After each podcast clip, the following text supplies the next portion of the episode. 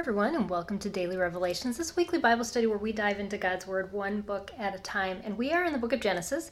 This week we are focusing on Genesis 5, which I know if you look at Genesis 5, you're like, how can we spend a whole week here? Well, we use a different precept method, and we just dive in and use that method to ask God to just speak to us, show us something that we haven't seen, something that He can teach us. And I love math. I love numbers. And so when we use the precept method of looking at how the author used words, in this chapter, the thing that I saw was lists. Now, in your study guide, I say, look at either do a word study or a comparison contrast, if then. There are other things you can look at. So don't just think, well, what she did is what I can do. And just really pray and ask God to lead you. How do you want me to look at this? What do you have to say to me? Looking at this chapter, the thing that I saw was this repetitive wording that so-and-so lived this many years and then became a father. And they became a father of fill in the blank.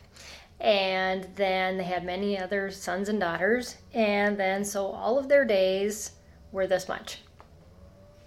And so within 3 sentences was the entirety of their life.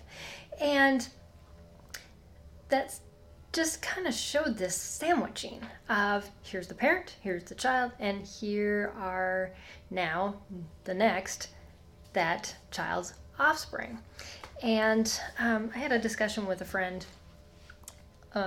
recently that was talking about, this being stuck between at least, wanting to honor a parent, yet the parent's not really having the faith that they have. And it made me think too about, just how we have our own unique faith. And we see that mentioned in this chapter. There's a couple instances where, for instance, Enoch. Enoch had a close relationship with God to the point that after, 365 years, he was gone. God took him away. Now, it's interesting, as I looked at the numbers and things, that Enoch probably would have been living at the time of the flood. Wasn't it God's grace that took him in that and didn't allow him to die? But yet, the one who lived the shortest period of time was Noah's father.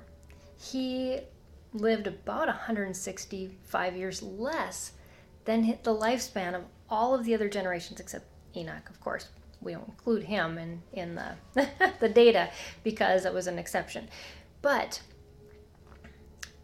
his father died when the flood came. So Noah's father was one that was just taken away. But each individual chose how they were going to be affected by those from the previous generation, how they were going to be affected by their children and their children's beliefs, and to stand alone in your own beliefs. And I think it's a really good thing to think about is, yes, I am sandwiched in between my parents and my children, but yet my faith is truly my own. And I can't blame something on my parents. I can't blame something on my children. And I also can't hitch a ride on the faith of either of them either. And neither can they.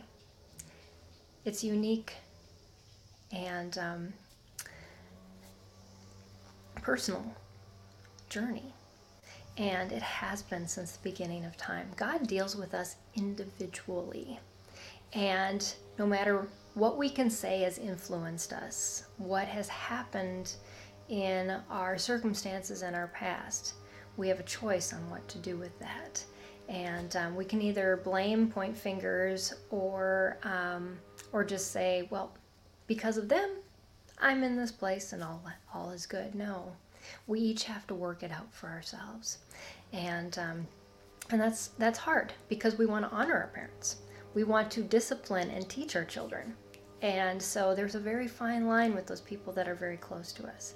And yet God does show us the way as we follow him. So dig into God's word. See what he has to say to you today through this reading. And I will see you right here again tomorrow on Daily Revelations. Bye, everyone.